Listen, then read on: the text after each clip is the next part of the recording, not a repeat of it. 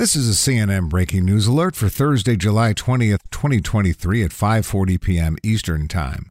The National Football League today approved the sale of the Washington Commanders to a group led by billionaire Josh Harris. The group includes NBA legend Magic Johnson.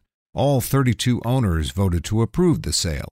Previous owner, Daniel Snyder, faces a $60 million fine from the league following an independent investigation finding workplace misconduct and financial improprieties.